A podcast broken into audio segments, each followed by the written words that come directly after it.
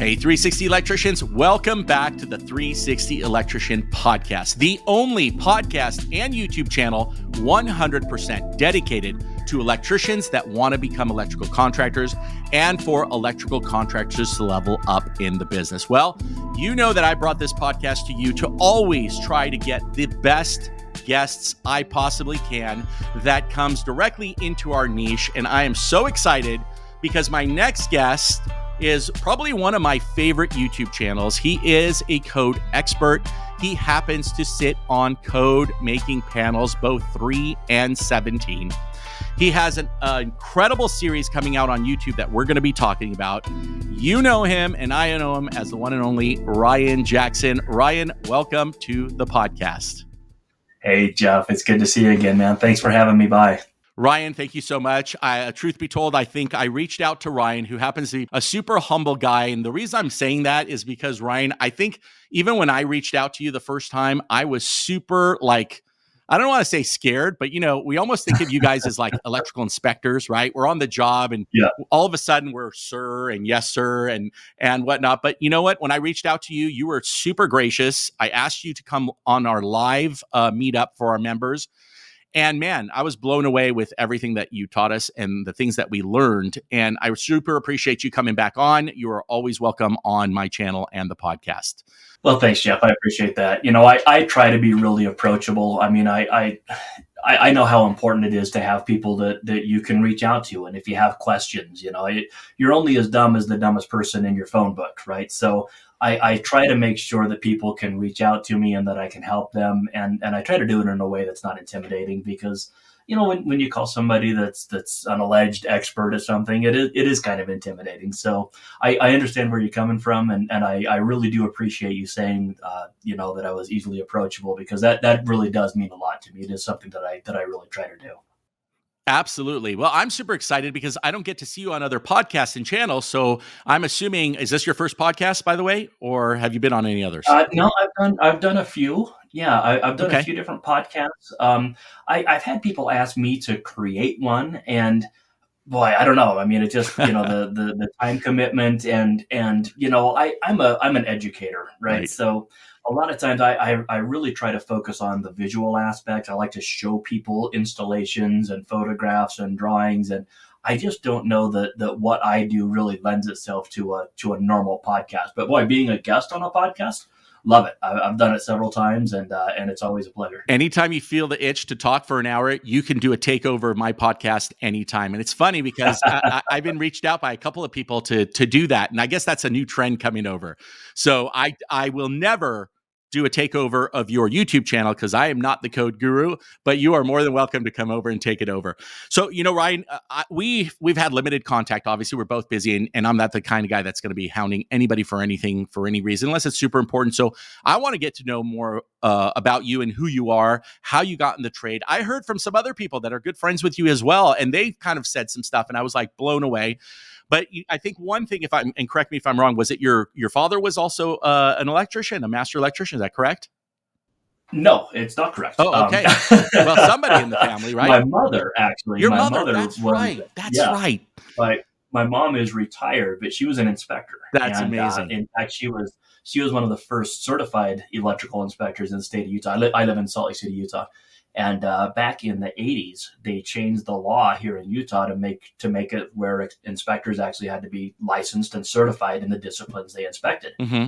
and wow. uh, which is definitely a good thing. Sure, you know, I mean, before then it was just kind of the cowboy approach and my way or the highway, you know. Yeah, and you know certification and everything it, it just it just lends to, to credibility and accountability so that you know the people that are inspecting your work actually know what they're talking about. Of course. Uh, so anyway when they when they changed that law and they said look inspectors actually need to be certified a lot of inspectors uh, they decided yeah maybe now's a good time to retire. Right, right. Yeah. and they did. Yeah. And uh, a lot of inspectors they, they couldn't pass the test wow. for things that they had been inspecting. They didn't know the code as well as they thought. Yeah. And uh, yeah, my mom was actually one of the first ones to to get certified as an electrical inspector. And in fact, uh, back there on my bookshelf, I have a couple of her code books from uh, from back. Wow, that is amazing. That's a great story. And I apologize. You're right. It was uh, uh, it was your mom, and I was that's what I meant by I was blown away just to learn a little bit more about you yeah. because I, you know people kind of tell me and kind of accuse me, not accuse, but you know we're tr- tradesmen are are a different breed. They love to they love to single out those code issues, right? That's not to code. And by the oh, way, yeah. if you guys are listening to this podcast, Ryan already knows we're going to talk about a couple of things. I sent you some pictures this week that's kind of a pet peeve for me, and I want to get your thoughts on that. So if you're listening to this on the podcast, you want to stay till the end because Ryan, last time he was on our live show, gave us a couple of informational nuggets and also, I sent Ryan some pictures this week. So if you're going to watch this on the YouTube podcast on, on our channel, uh, you're going to see the visual of what I'm talking about. I've got a couple of pet peeves in the trade. It comes up all the time. So you guys want to stay tuned to that. So, Ryan, your mom was an uh, electrician, and uh, that's kind of what got you an electrical inspector, and that's kind of got what got your passion going. Yeah. So, you know, my my road into the trade was kind of a a strange one. I I actually you know, to make a long story short, I, I, was in high school and I got I got kicked out of high school when I was 16. Um, I wasn't the best. yeah, so I got booted out and uh, I took a full time job uh, swinging a hammer, right, building building houses, residential carpenter, and uh, I was framing houses during the day and going to school at night.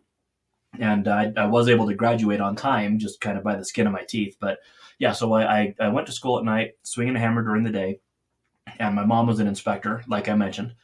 And during that time, my, my brother was in the Marine Corps, and he got home when I was 17, and he was an electrician in the Marines. Oh, wow. So when he got home, he got a job, you know, in the civilian world as an electrician. And you know, basically his his paychecks were bigger than mine, and that was that was all there was to it. You know, I I would love to tell you a better story than that, but that right. was that. You know, I mean, so he was making more money than me, so I said, "Oh, looks like I'm going to be an electrician right. instead of a framer." so that's what I did. Yeah, so that's very that's, cool. Uh, that's how I got into the electrical industry. As soon as I turned 18, so in, in Utah, you have to be licensed uh, even as an apprentice. Yeah. And you can't get an apprentice license until you're 18. Mm. So okay, so I just I waited until I was 18, and as soon as I was 18, I, I got into the electrical industry, got licensed as a, as an apprentice, and and started doing electrical work then. So yeah. And so I, I've said some stuff off camera, and I truly believe Ryan, you you are a big thing, man. You are, you know, I, I we're humble guys, I get it, but you're a big deal. What you're doing, um, your future in this industry, uh, everything is a big deal. So how did you get even get into that? Because again uh, we all have our specialties right? I'm i'm the b2b i mean if you ask me am i great at code? Absolutely not. I'm great at making sure my guys follow the uh, the plans first of all.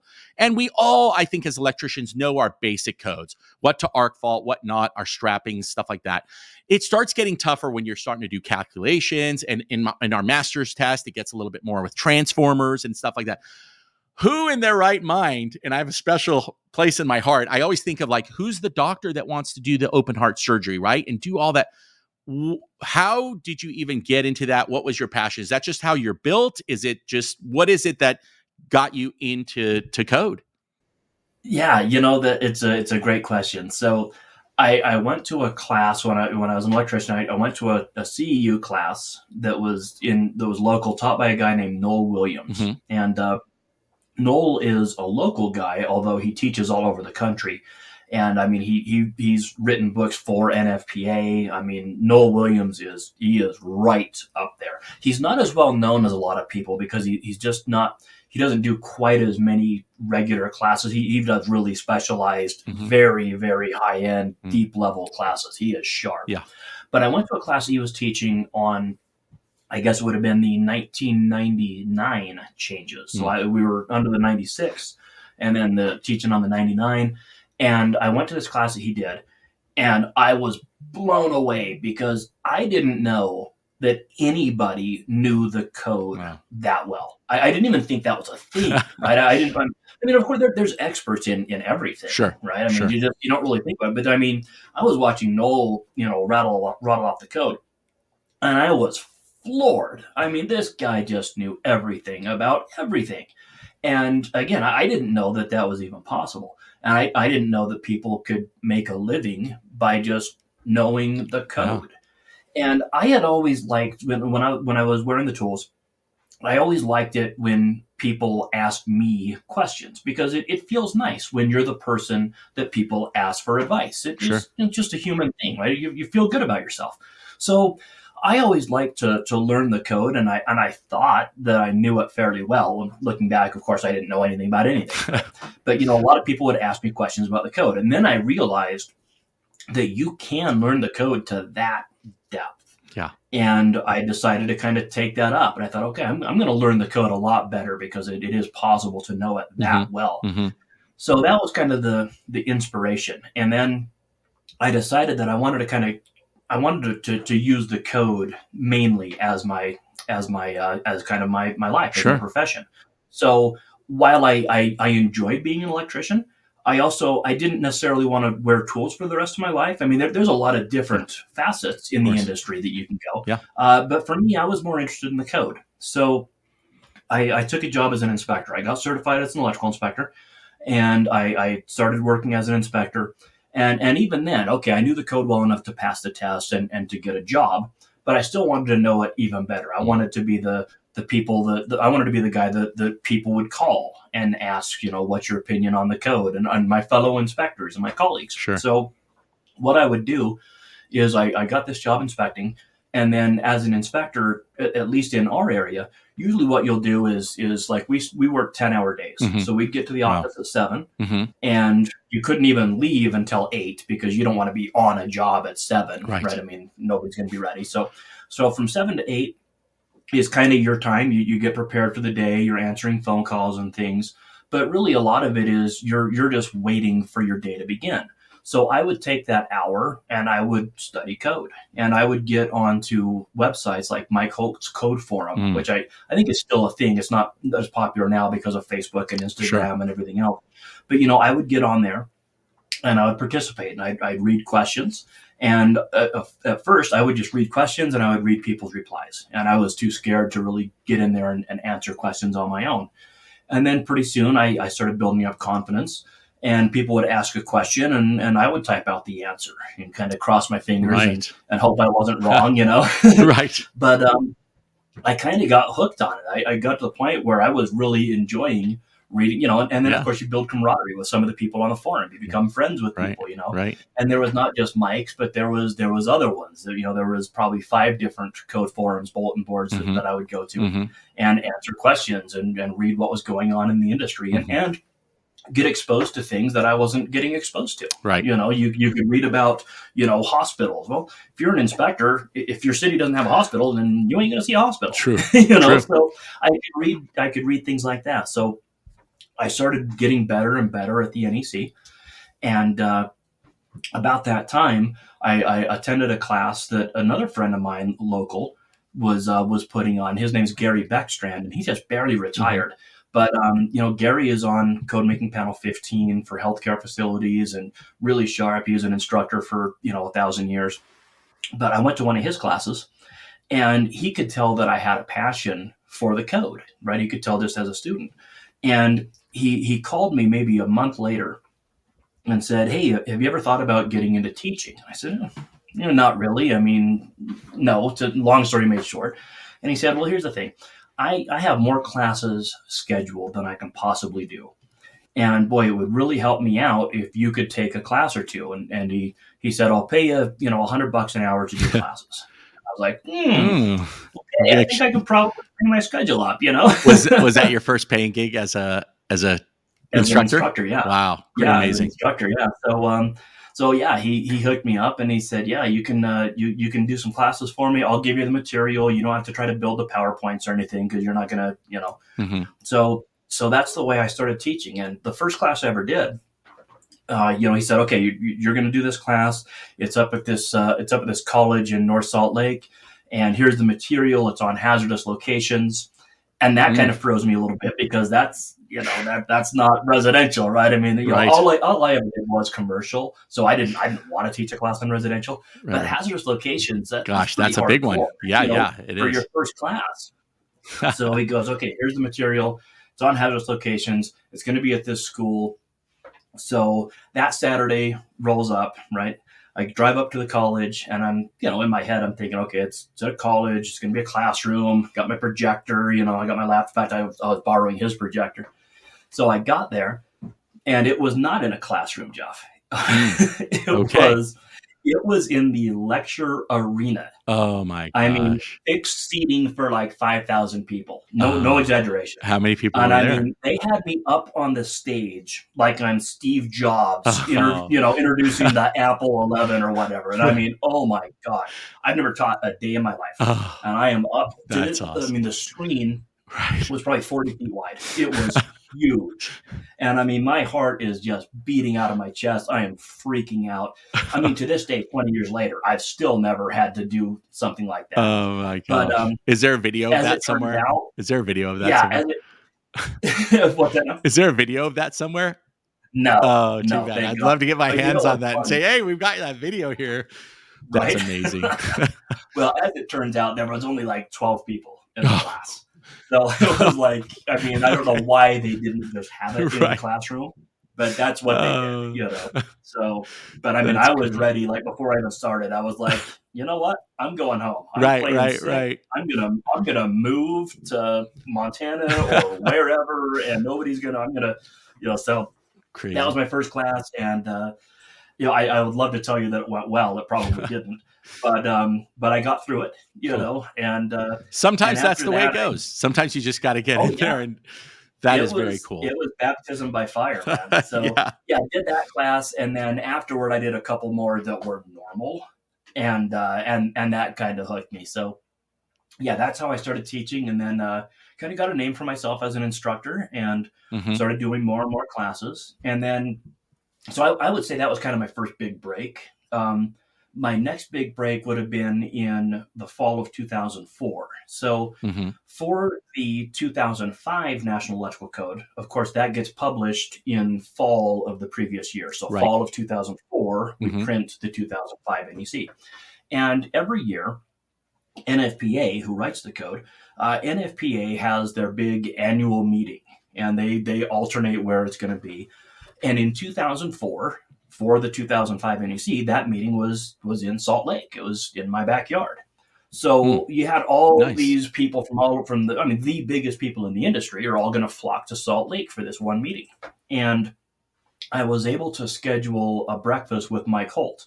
And the Wow. reason I did that is because I was always on his internet forum and I actually I was a moderator on it because I spent so much time on it and I was able to uh, to have breakfast with Mike Mhm. We got together and we just hit it off really well. Um, we were both code guys, you know, and, and we were both talking and yeah, I'm an instructor and everything. You could tell I had passion for it. Sure. And uh, we started talking and and he said and, and we were talking about, you know, what we what we're into. And I said, you know, believe it or not, my first class was on hazardous locations. And I was so scared. I, I dove as deep into it as I could. And I, I feel pretty good on hazardous locations Hmm. now. It's kind of a passion. Yeah.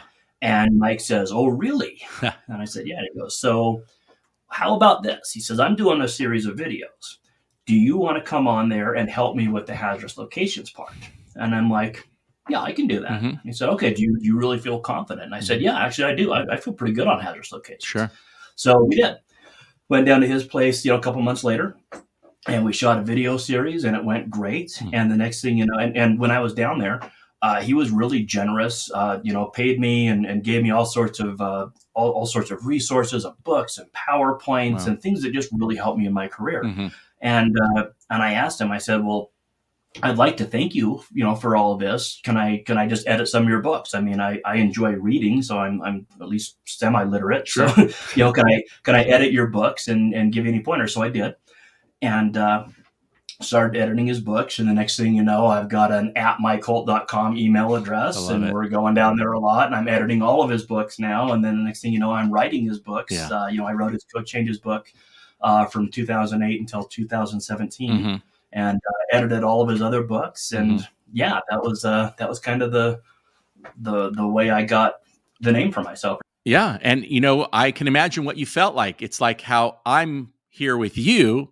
If it's is that exciting, I'm sure it was pretty exciting because Mike Holt's a big deal too. I think, truth be told, I got my certificate. Uh, I graduated my two year degree in electrical construction maintenance, and you know it was only Mike Holt back then, no internet, no nothing, et cetera, et cetera. And so that's why I say, you know, when I say you're a big thing, uh, God bless Mike Holt. I heard he's a really humble guy too. He's a great, you know, I haven't personally met him. One day I hope I do. One day you're when you're when you're somewhere and he's there, just give me an intro. But you know, I'm I'm super more excited that uh, I have uh, you here. But uh, you know, I always see like you and me. Uh, I don't want to say ages. I might be a little bit older than you. I don't know. I always, but but you know, this is the next generation of where it's going. And the reason I'm bringing that up is because I want to get right into one of the most exciting things for us as electricians, and it should be, is you have the 100 days of the 2023 NEC code change series that has blown me away because as a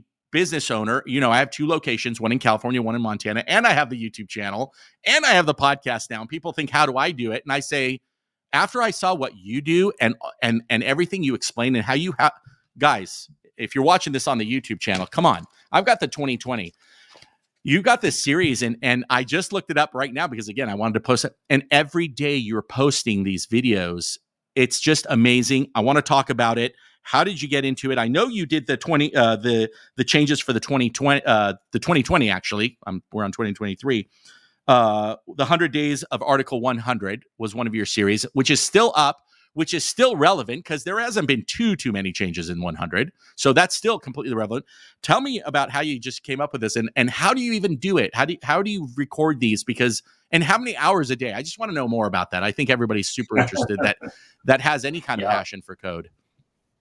Well, you know, I, have got the YouTube channel, of course, yes. and you know, it, it's it's easy for me to to be complacent and procrastinate. I'm I'm I'm really bad with that. So for me to sit down and record videos, I, I kind of had to commit to it. So what I did is I, I made a video and I said, hey guys, I'm going to do a hundred videos over the next hundred days. And before I could talk myself out of it, I posted the video and it's out there. It's done. So now done I deal. To. now I have to.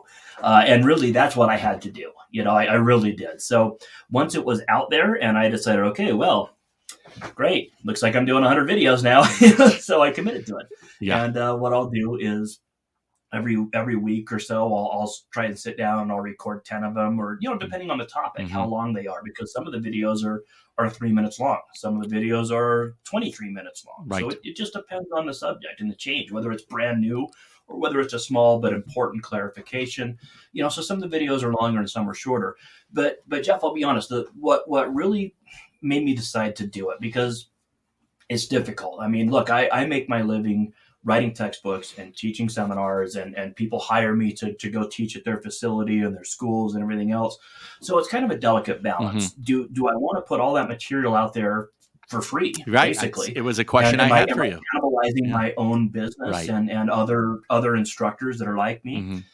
And I thought, you know what? I really I want to do this because when I was a young instructor, there really wasn't very many resources out there.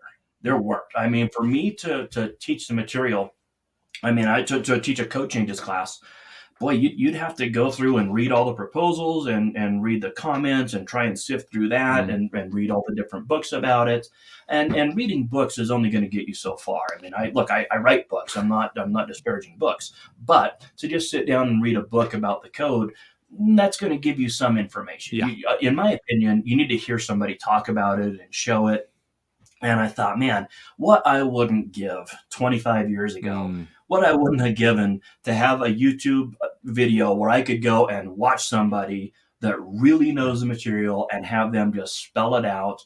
And look, I'm not just going to parrot what the guy says on YouTube, but at least I get an idea of what this stuff is doing and where it came from. So really, I, I, I, did the video for for electricians because they need to know the code and inspectors and design professionals. But I'll tell you, my my main target, maybe my, my main mm-hmm. motivation, mm-hmm. I should say, was instructors yeah. because uh, you know it, it's it's so hard to get resources as an instructor and and you've got to have them you're being relied on to relay that yeah. information and, and, have it accurate mm-hmm. and to have it ready the day the code is printed i mean you know they, they, they print the 2023 code in in the fall of 2022 and there are states that will adopt it january 1 of yeah. 2023 yeah you've got to be, be ready to go on you know you, you got to hit the door running sure. so you got to have that material out there. So I just I wanted to help instructors more than anything, but then uh, everybody you know that has access to it. I mean, if you're in the electrical industry, you've, you've got to know what the code book says. Yeah.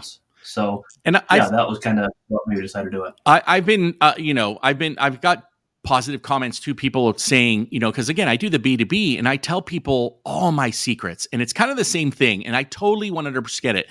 First of all, it's just a joy that I know I'm giving back and I'm just helping someone. I always say 99% of my stuff is free because I know that I'm putting food on someone's table if they can get that other client or they can get that other sale.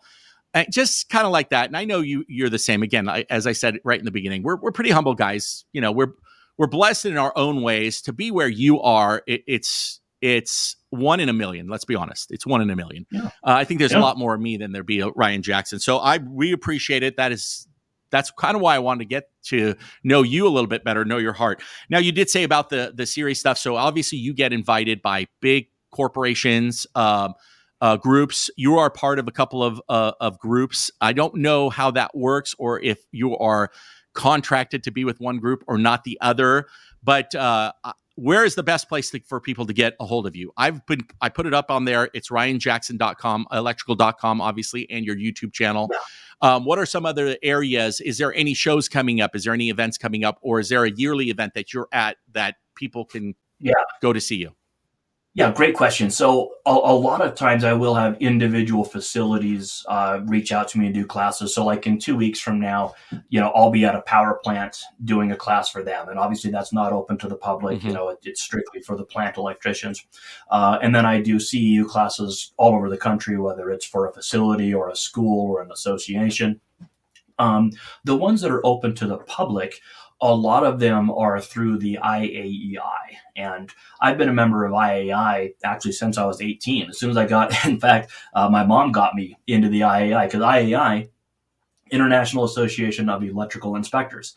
So mm-hmm. my mom was a member, and in fact, she was the she was the secretary and the president of the Utah oh. chapter several different times. So she got me into the IAEI, and I mm-hmm. and I became a member when I was 18.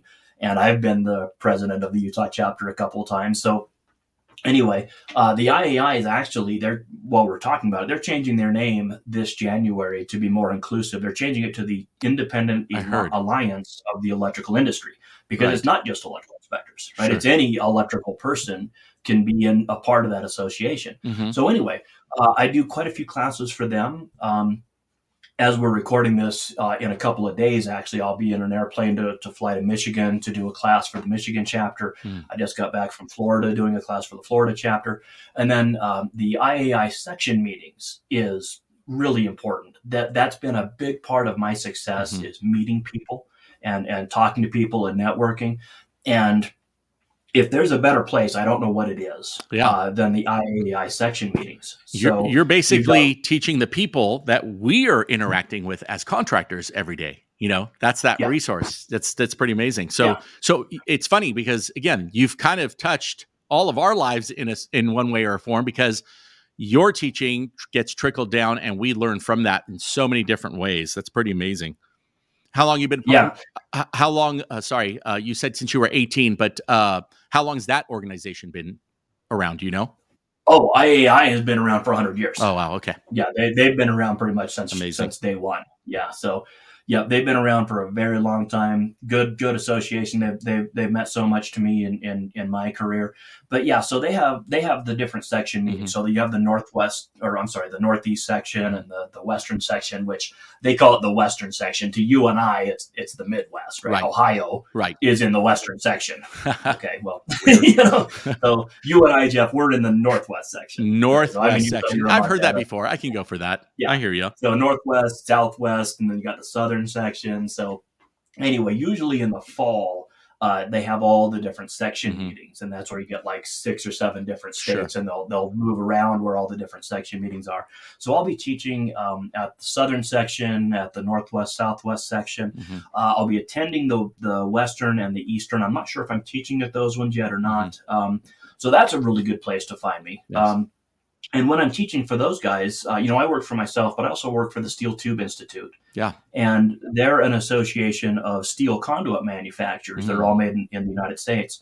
And uh, you know they've got like-minded interests and mm. and uh, i work for sti trying to, to kind of help spread the word about steel conduit sure and it's actually through steel conduit through uh, steel tubing institute they're the ones that, that send me to the iai meetings and that allows me to uh, to not charge iai for the classes uh-huh. because sti helps sponsor me out there you know so sure. it, works out great. They they can keep the cost of the registration down sure. by having people like me go out there and uh, and it's really it's just a it's just a win-win all the way around. I love it. I love it. Well i have four questions for you that i know i have to get through uh, okay. Number one would be as a new electrical contractor, because we got a lot of brand new electrical contractors coming out that listen to this channel and my podcast. Because again, I'm I'm the number one on, on electrical contractor. You won't find me under electrician yet, but you find me as number one to 25 under electrical contractor on our, our YouTube search.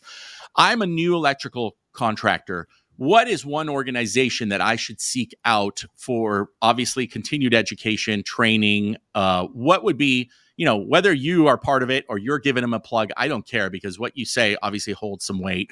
Where is yeah. a website or, or an organization? I know of one. I don't want to say it. I want you to say it, but uh, it's it's the same one I know.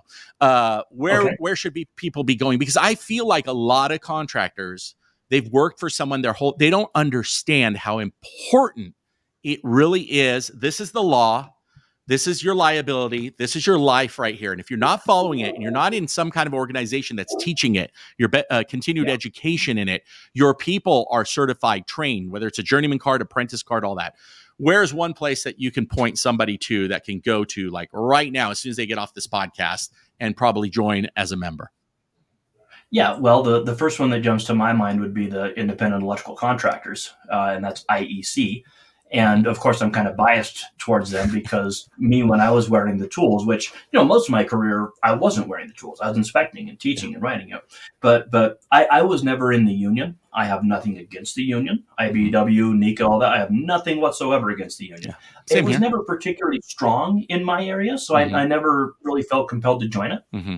Um, but you know, for for people that are not in a union, sometimes figuring out like where to send their apprentices to go to school can be difficult and how to how to work with like-minded people. I mean you know you mentioned jeff you give away trade secrets and and so do i you know? So being able to to communicate with people that are in the same business as you it, it's so important. So uh, independent electrical contractors uh, iec that's that's definitely one. Or if you're if you're in an area where the union is strong and you want to be a part of that if, if you want to be in the union get in the sure. union. I, nothing, you know? I always say the grass is not greener on any side except the side you water it. I'm i'm i'm an advocate for both absolutely yeah absolutely yeah, yeah. Wonderful. I mean, my, you know what, the, the textbooks that I write are used by IEC in, in their apprenticeship program. Mm-hmm. So of course I'm going to say IEC first, yes. you know, and, and I lead IEC and I'm, I'm tight with all those guys, you know, sure. but you might be in an area where where IEC is not strong. You yeah. know, and, and if that's the case, and, and you think maybe the union is better, then then so be it. You know. Uh, are you affiliated with Mike Holt's online continued learning, or is it like there's Jade and there's a couple of other ones? Yeah. Anybody else that you're associated with? Uh, so Vector Solutions, I, I do all of their training. So if you need CEUs, um, Vector Solutions is approved in several different states. Mm-hmm. And the content that I provide for Vector is, is similar to what I do on my YouTube channel, only mm-hmm. you're actually going to you know, get credit for it sure. for, for CEUs. So, yeah, Vector um, is good. I, I don't really work with Mike anymore. I, okay. I worked I worked with Mike for sure. my I got a you know W two from Mike for mm-hmm. twelve years, mm-hmm. and Mike and I are still friends. You know, we we it you know our, our relationship, our professional relationship, had it had run its course. Sure, you know, we, we started here and and we of made course. some some superb material together, and then you know we just kind of went our own separate ways and and of course. amicably. So yeah, and and that's why I said you know the new generation is online. It's all social media. It's all learning. You know, so yeah, I totally see that. All right. Yeah. So here's the uh, here we start getting into the golden nuggets uh, in in the podcast. My first question is, what is your least favorite 2023 code change? My least favorite. Okay. Well, it kind of dovetails into a change that was made in the 2020 code and they made it slightly better in 2023 and they mm-hmm. also made it slightly worse okay and okay so it's in section 110.26 and that's for working space now mm-hmm. working space is intended to make sure that the electrician is safe yes right that working space is not for the owner it's not for the for the inspector, it's Mhm. for the electrician working on the equipment. So it's an important section. Yeah. But in the 2020 code, they made a change that said for large equipment bigger than six feet, 1200 amps or more, Mhm. for large equipment, open equipment doors must not impede access to or from the electrical equipment. Now that sounds great, Mhm. and on paper, that's a really good requirement. We shouldn't trap people, right? So if you if you can imagine a freestanding switchboard like you see in a parking lot, you know, a big 1200 amp, six foot one, usually you'll open the two doors, right? There's and they're they're hinged on the outsides, and they'll open 90 degrees and they lock into place. Mhm.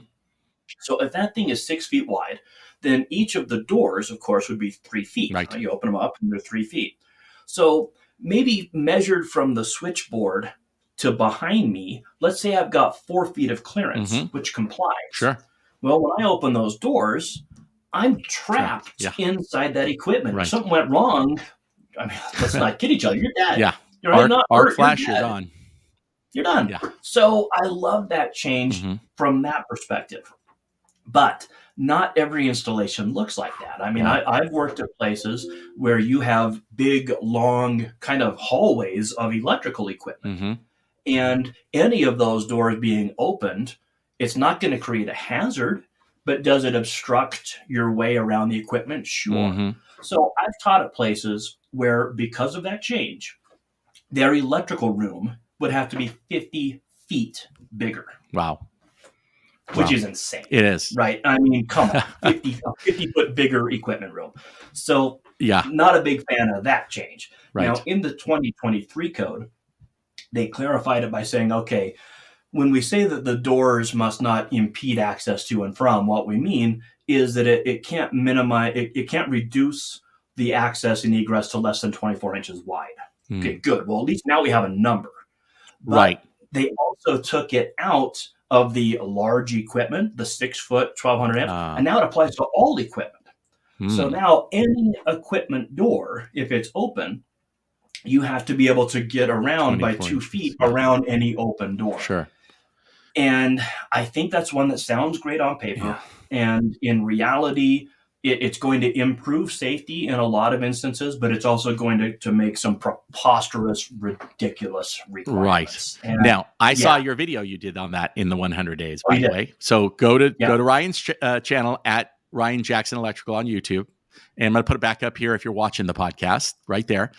Uh, but the funny part is, Ryan, now it's also going to probably force manufacturers to make a bifold door or something different, correct? So it's funny, and I this is so. what I'm talking about. How someone like you, and again, you're not on that particular uh, committee. I get it, but you know, it's how important it is to know this stuff because it's going to affect you. And if you know it now and your competition doesn't know it tomorrow, you're already set up for it. I had that same situation where we didn't have some clearances because Eaton panel needed three extra feet, for example, with, and then Mhm. we didn't have the 18 inch clearance on the, so we went with a uh, Schneider. And guess what? We got away with it. The other people didn't bid that way, and so it was it was just knowing all that stuff.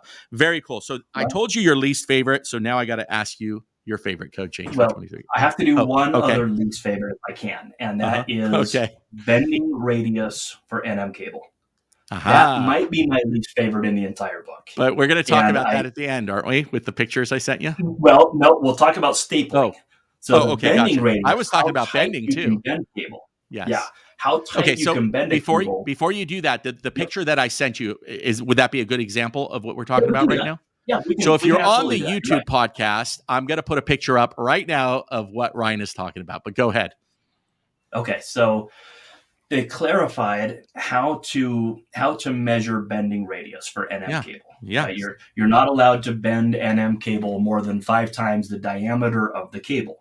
Okay, well, well, what's the diameter if the cable isn't a circle? Right, a Right. diameter by definition is the, the width of a circle. Sure. So, how do you measure the bending radius if you're not bending something that's circular? If Mhm. you're bending something that's a flat cable, And you said No, no less than five times. not less than Right, five times the diameter. So when people would bend NM cable, Mhm. and I've got a piece of Yeah, I was going to say I have one laying around here. up here. Here we go. So here's some 12 2. Yes. I think when most people bend cable, they're bending it along that axis. They're they're Mhm. pulling it through studs. hmm So which dimension would drive the bending radius? Well, in my opinion, it would be the thickness Mhm. of the cable, Mhm. not the width, right? Right. So 12.2 or 12.3 should probably have the same the same bending radius Mhm. because it's the same thickness. Sure. In the 2023, they made a change saying, well, we're always going to base it on the widest diameter of the cable, the width of it, which is absolutely ridiculous because now if you I've don't bend cable that way anyway. cable- Yeah. What's that? You don't bend cable that Yeah, way. so- Right. So here I've got a composite cable that's 12.2 and it has some power and Oh, yes. control signaling Sure. conductors alongside it. They're like Mhm. a like a Siamese cable. Right. So now the bending radius for this cable, this big wide cable, is different than the 12.2 cable, hmm even though I bend it the same way and it should never change. And and long story short, when I teach bending radius for cable, the way I, I always taught it in the past is mathematically I would show that you can take a 12.2 cable and as long as you can bend it around a golf ball, you were okay. Mm. Okay. That would not exceed the bending radius. Mhm. Now you've probably got to bend it like softball Tennis. diameter Oh, yeah. instead Right. of golf ball diameter. And you got to get it through is- the same hole a lot of times. So now you're going to have a, you know, one bending this way and then the other one's bent, and it's kind of going to be. Okay, I love it. It's I love it. So your Yeah, so your like second least favorite change in the code. Probably. All right. Yeah, that one I agree with really you. It dri- it, kind of drives me nut- nuts. Again, we'll talk about that picture later because it's a it's a little bit different by that. And so, yeah, what is your uh, favorite code change? You think? Well, because I'm kind of a code nerd, Hmm. right? And and I, you know, I, I, I say that as, as a compliment when I tell somebody else we that they're a thank nerd, you, know, for because- being a cold. yeah, we're, yeah, we're we geeks, thank right? you for being. So I they they made a change, kind of a restructuring of the code to where all of the requirements for a, for a, for over a thousand volts Mhm. are going to be in their own articles. Oh, yeah.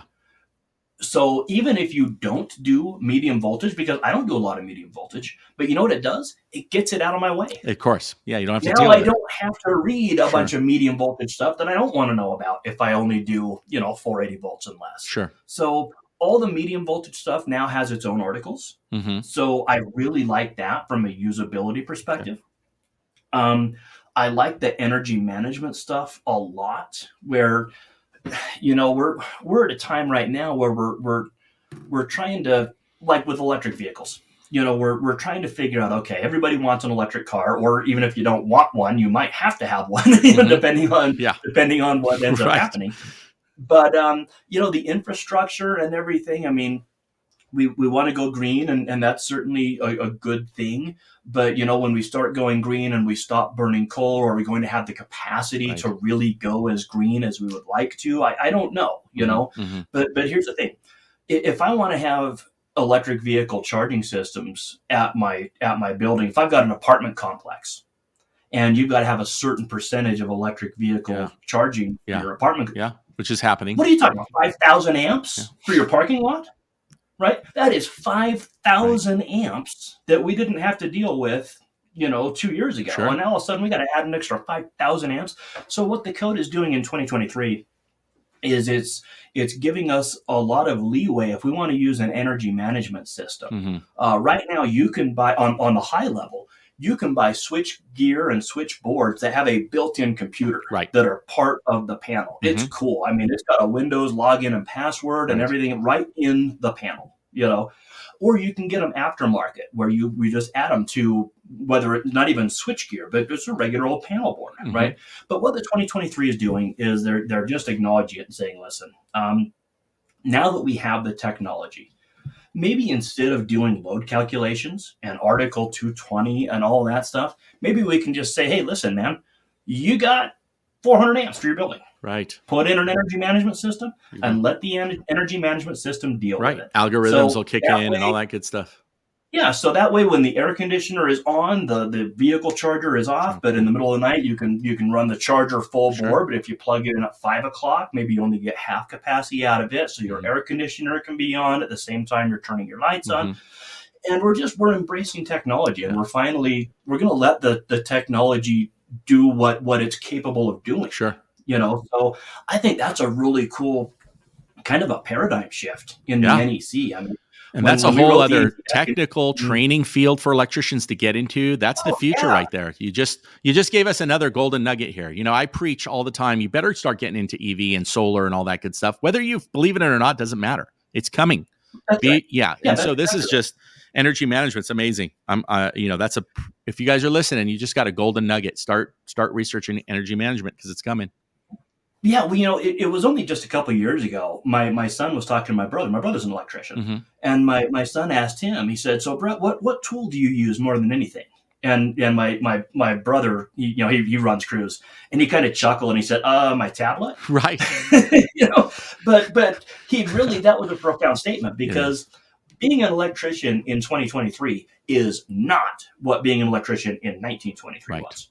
Not even close Right. you know, and we need to embrace that. I Absolutely. mean, look, if you want to be a dinosaur, uh, you will become a dinosaur before you know it. If you just want to say, "Hey, man, I'm just going to stick with 120 through 480, and that's my world, and that's my little happy place," I get it. That was my happy place, but I'm here to tell you, you have to evolve. Absolutely, absolutely. Again, new generation taking over. It's just a huge thing that that that's going to be a push we're going to hear.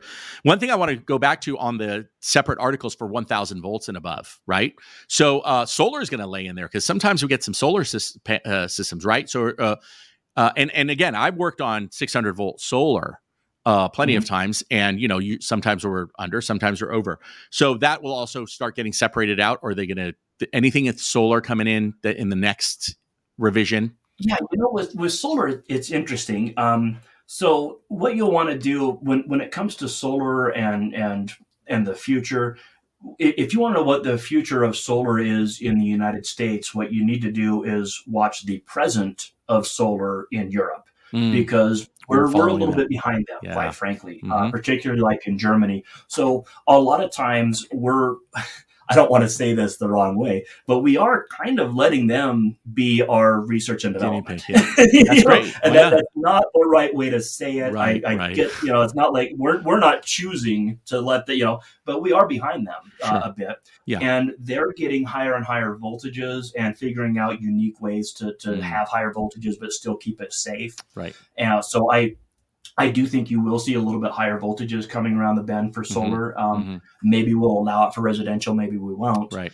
Um, but yeah, if, if you're if you're interested in that, that's that's what I would tell you to do. And, and boy, if you're a solar contractor, there's so many uh, there's so many trade shows and different things that are dedicated to that facet of the industry Yep. that you can really embrace and, and really learn a lot from. Yeah, it's it's really interesting. Uh, but there's also other things that come along that's evolving, and this is just something I'll throw out there. You know, for us, we do do solar, and try to go get insurance, workman's comp or general liability, and tell them you do solar. Nine Oh, out of ten will say nope, don't insure you. So again, this is the funny part: how code evolves, but there's so many other things that people don't get. And and again, if you're listening to this and you're electrical contractor and you're doing solar, you better call your insurance company and let them know. I guarantee you, they're probably going to be like, "You, we don't cover you for that."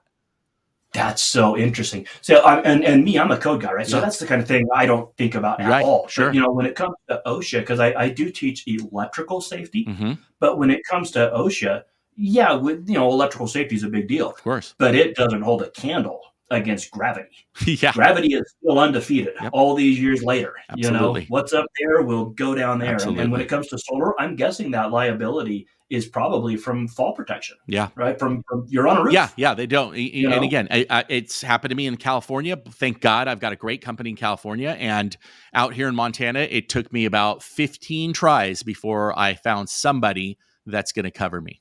And uh, I don't No want to give them a plug, but I did do a commercial for them. So if you look at the channel, I did a commercial for the insurance company that I actually went with that actually covers me under general liability for solar.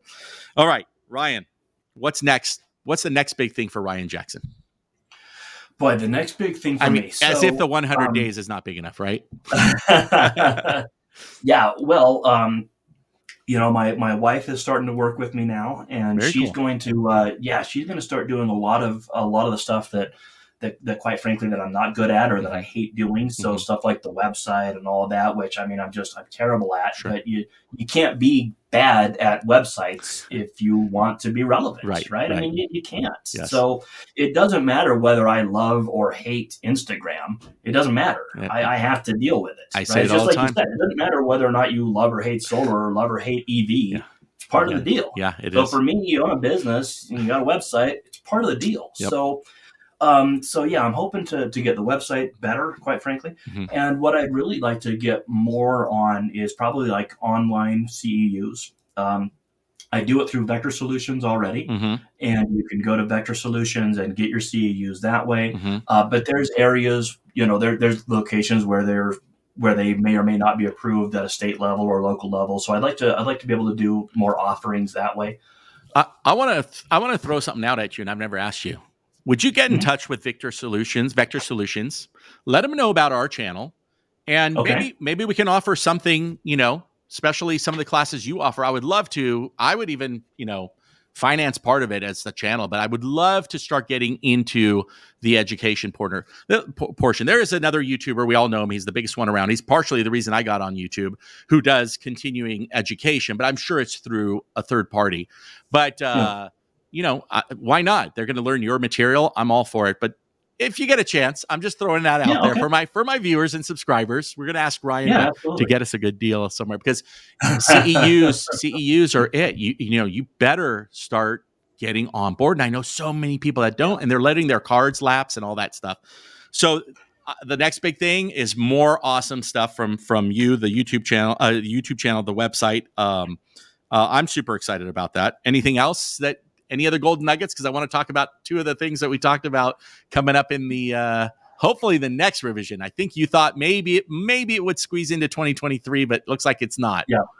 And should we talk No, about that? uh, yeah, go ahead, man. All You- you, you got your hands on the wheel. Let's Yeah, uh, let's so- see where you drive So us. When when Ryan uh, again came on our live meetup, that's the live meetup for my subscribed members if they join the YouTube channel. So I I encourage you. Yeah, I'm plugging it out there. People always accuse me, Ryan, of being a salesman. I go, of course I am. I'm the B two B. Hmm. I'm trying to I'm trying to sell you an investment. That's pretty much what it is. When you sell me your your course, what do you? uh, Am I?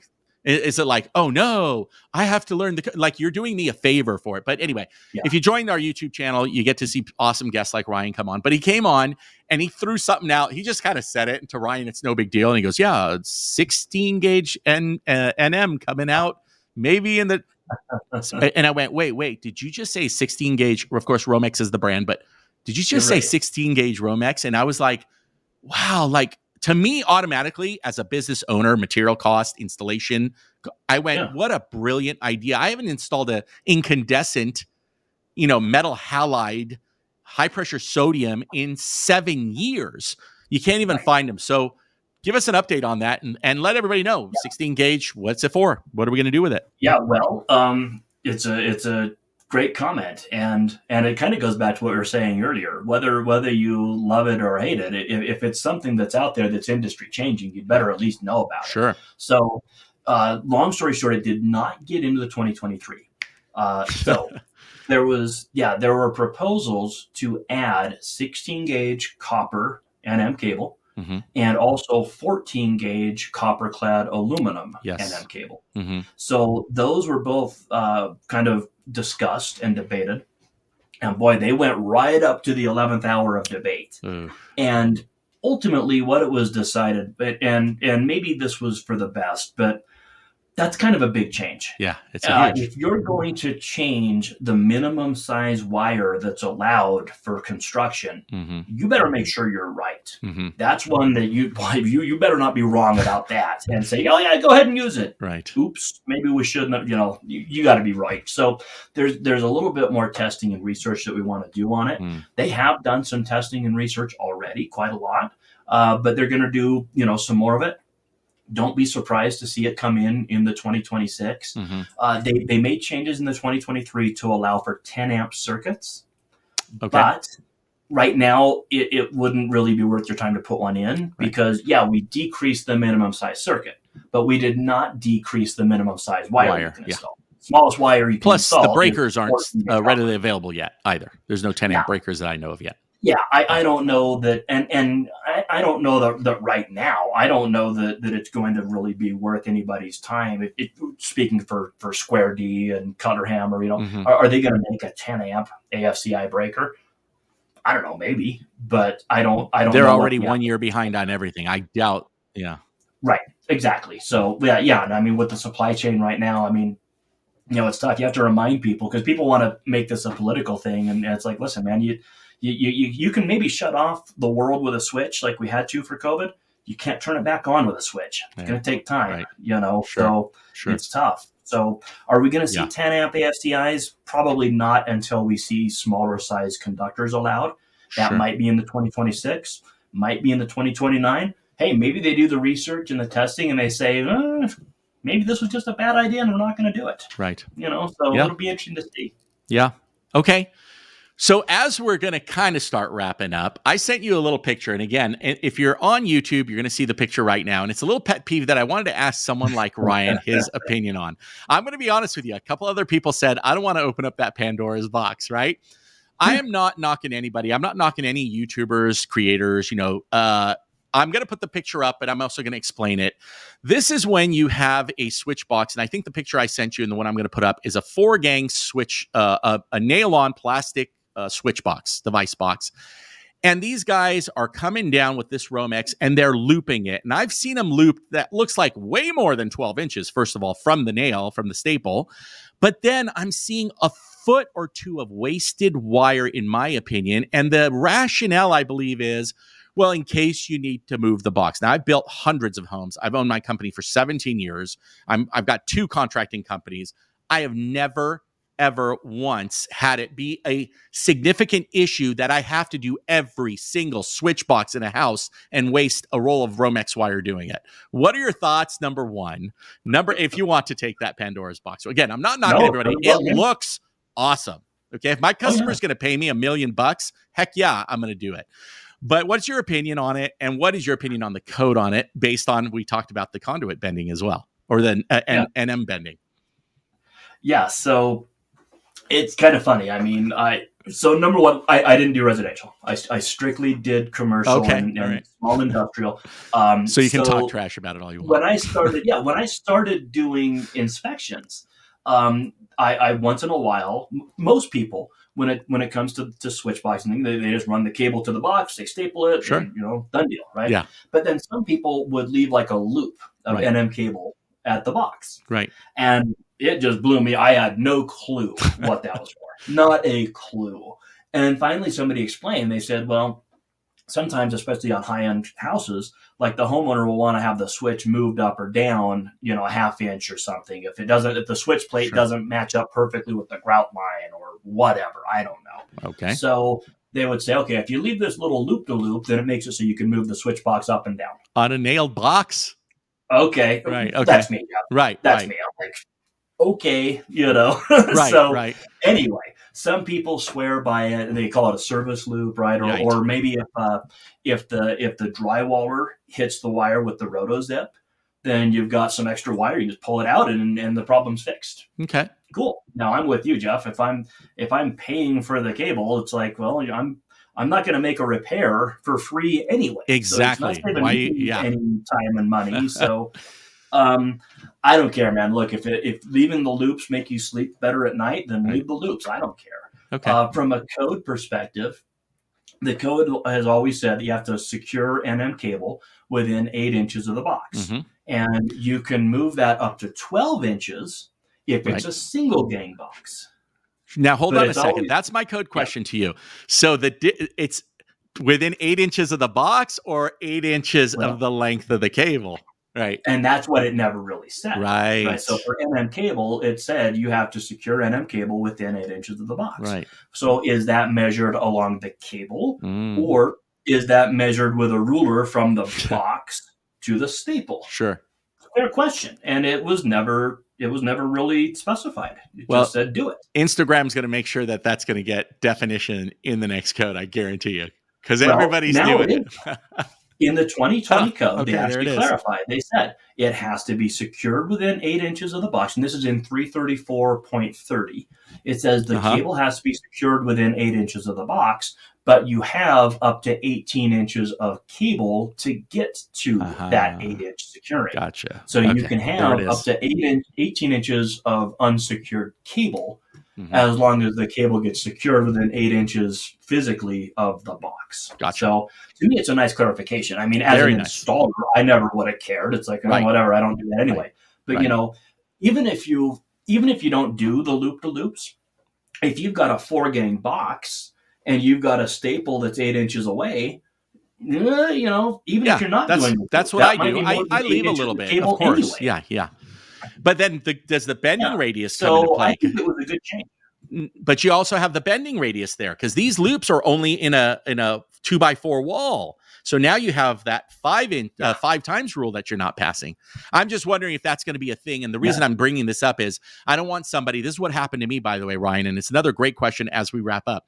I did a twenty million dollar home in uh, Malibu Beach, California, right on the beach. Uh, the gentleman I work for, multi multi. I I just so happened uh, he said I want all metal boxes, but you can go ahead and use Romex everywhere. But I want all my boxes to be metal, and I said okay, whatever. It's the beach, whatever. You know how lucky I was, or I should say blessed. So sometimes our boxes have to get mounted. There, it doesn't have brackets; it's a bracketless box. But we, you know, we're mounting it on the back of a stud. For some reason, I supplied that entire job with pan head screws and no drywall screws for securing boxes. The inspector came Okay. out. and This is well over 15 years ago when I did this. And he goes, You're the first electrician that I haven't called out for putting uh, drywall screws to support your box on the inside. You used all panhead screws because of the cone, the damage. Mm. So this is one of those things where now I preach, hey, I don't know about you, but as far as I know, I know there's some areas about, about you know, the using the correct um, how should I say it? The correct supporting, strapping, and to hold that.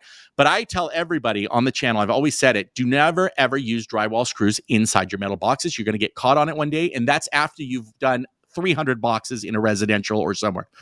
This is Yeah. what I'm talking about that loop where I don't want people to start doing it. And one day inspectors start saying, well, it's great. You got the 18 inches, you got the, but now you're, you're breaking code on that loop, on the bending radius. on the bending Yeah. radius. This So is you have to have a, a pretty right. Yeah. Now, regarding putting the screws in the box, there there is there was a code change made, and this also was in the 2020, and this was in section 314.23 B1, hmm and uh, I just got lucky on that. You happen to pick one that I that I knew the section of, Good. but um, it actually says for mounting a box, you can put holes through the box that are manufactured in the field.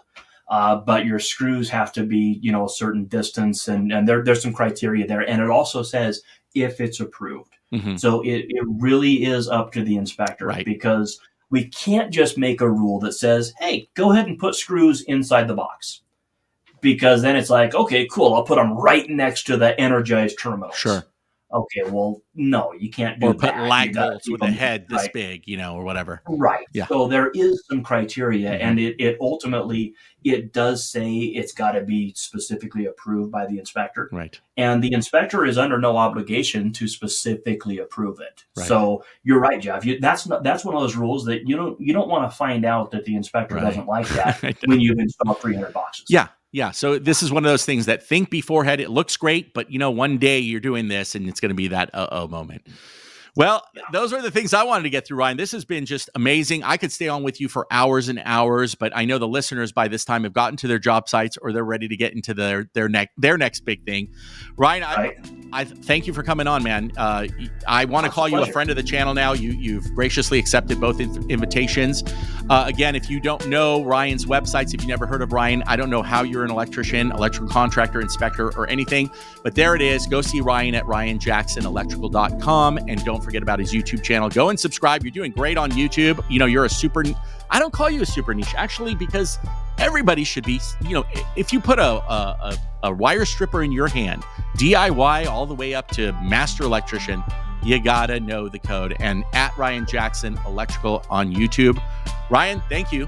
I appreciate you. Oh, Will you co- will you come back on? Will you come back on? Uh, I won't invite you tomorrow, but would you come back on if I invite you? Yeah, absolutely. All right, Be my very pleasure. cool. Very cool. I appreciate you, Ryan. Uh, everybody Right out on. there, thank you again for uh, listening to the uh, 360 Electrician podcast. We're always looking out for you and your best interests. And right now, I'm going to say it like I always do. We will see you on the next one.